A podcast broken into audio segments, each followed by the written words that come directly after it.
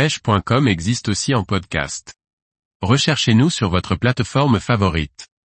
Les virages et méandres, comprendre leurs effets sur une rivière. Par Thierry Sandrier.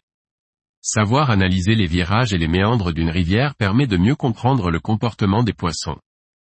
Force du courant, profondeur et déclivité du fond, nous donnerons des renseignements sur la tenue des poissons.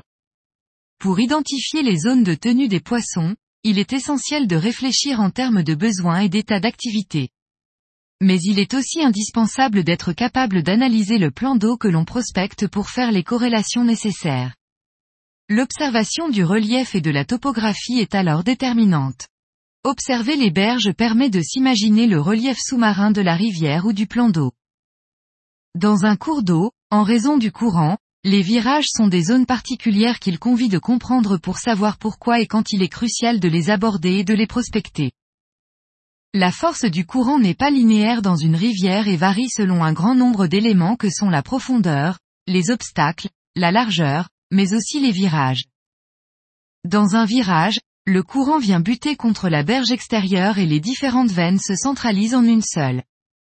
Ainsi, il se forme à cet endroit une accélération notable du courant et par voie de conséquence une concentration de la nourriture. Vous pourrez alors constater que cette veine d'eau nourricière, y est souvent concentré un grand nombre de poissons. À l'inverse, la partie intérieure du virage est abritée du courant et par conséquent il y est bien moins fort voire presque nul. En période de crue, il s'agit d'un spot particulièrement stratégique à exploiter. La force du courant dans les virages a un effet sur la profondeur et sur la sédimentation des berges. En effet, l'extérieur de la courbe, soumis au courant le plus fort sera soumis à une érosion plus importante des berges. Ainsi, ces dernières seront souvent creuses, et offriront donc une zone d'ombre, et la profondeur sera plus importante, car les sédiments seront transportés par le courant. En revanche, la zone abritée, donc l'intérieur de la courbe sera moins profond, car c'est à cet endroit que les alluvions se déposeront et s'accumuleront. Alors typiquement, les deux berges auront un profil bien distinct. L'intérieur du virage sera en pente douce et l'extérieur sera plutôt abrupt avec des zones de cache. Dans cette logique, la végétation se développera davantage à l'intérieur d'un virage qu'à l'extérieur. La profondeur est moins importante, les fonds plus vaseux et la luminosité plus grande.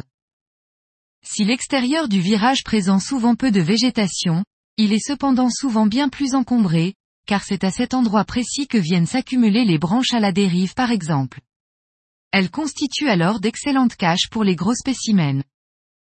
L'intérieur et l'extérieur du virage dans une rivière étant deux zones complètement distinctes, il est important de les considérer différemment malgré leur proximité. Ainsi, en fonction de la période de l'année, de la force du courant, de la température de l'eau, mais aussi du moment de la journée, les poissons navigueront d'une berge à l'autre.